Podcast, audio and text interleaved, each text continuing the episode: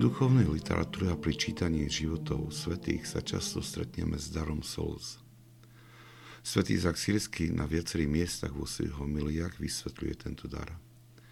Ale bolo by jazda dobré zhrnúť si v skratke toto učenie.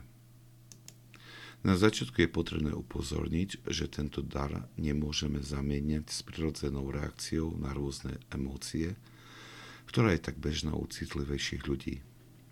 Je potrebné na to pamätať, aby sme neupadli do duchovného klamu.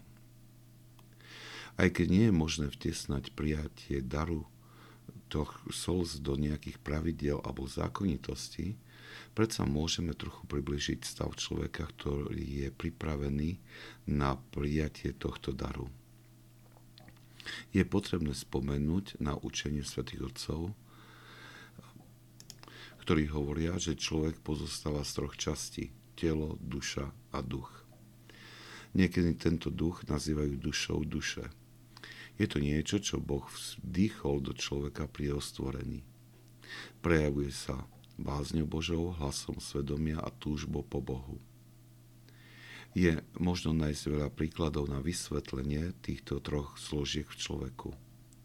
Myslím si, že na tomto mieste sa hodí práve ten najjednoduchší. Hovorí, že následkom straty raja sa vytratila harmónia a správna spolupráca medzi týmito tromi časťami. Telo chce vládnuť nad mysľou a duchom, aby sa mu dostávalo naplneniu svojich pôžitkov. Rovnako tak chce vládnuť duša, ktorá sa chce nasytiť túžbami vášni, ktoré sa v nej nachádzajú. Správny poriadok je však tento. Duch má vládnuť duši aj telu.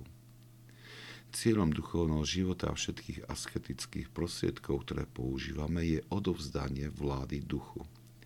Keď mu podrobíme svoju dušu i telo, duch nadobúda jasné poznanie, kto je Boh a kto je človek. A z tohto poznania svojej nehodnosti pred Bohom prichádza veľká skrúšenosť a kajúcnosť. Toto je stav, kedy je človek pripravený na dar slz. Ak slzy prídu, tak je to najprv bolestivý zážitok, lebo sú spojené s veľkou skľúčenosťou srdca, s priam fyzickou bolesťou zraneného srdca nad vlastnými hriechmi. Svätý Izák Sýrsky hovorí, že každý musí prejsť týmto prvým druhom slz. Je to čas hlbokého očisťovania. Znakom, že človek prijal milosrdenstvo a milosť je príchod druhého druhu slz. Svätý Izák Sýrsky ich charakterizuje takto. Tieto slzy robia telo spanilým a mážu ho akoby s olejom. Vylievajú sa bez skrúšenosti. Nielenže mažú telo akoby s olejom, ale tiež menia črty a výraz človeka. A radosť je vtlačená do tváre.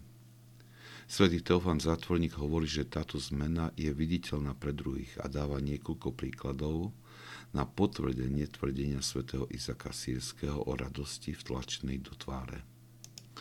Uvažovanie o tomto dare slz by nás však nemalo viesť k bezcennému oddávaniu sa bezcenných fantázií, ale skôr k oslave Boha za veľké veci, ktoré koná v ľuďoch a k túžbe pokrojiť všetky vášne a odovzdať vládu nad telom a dušou nášmu duchu, aby sme azda raz boli uznaní za hodných prijať tiež tento dar.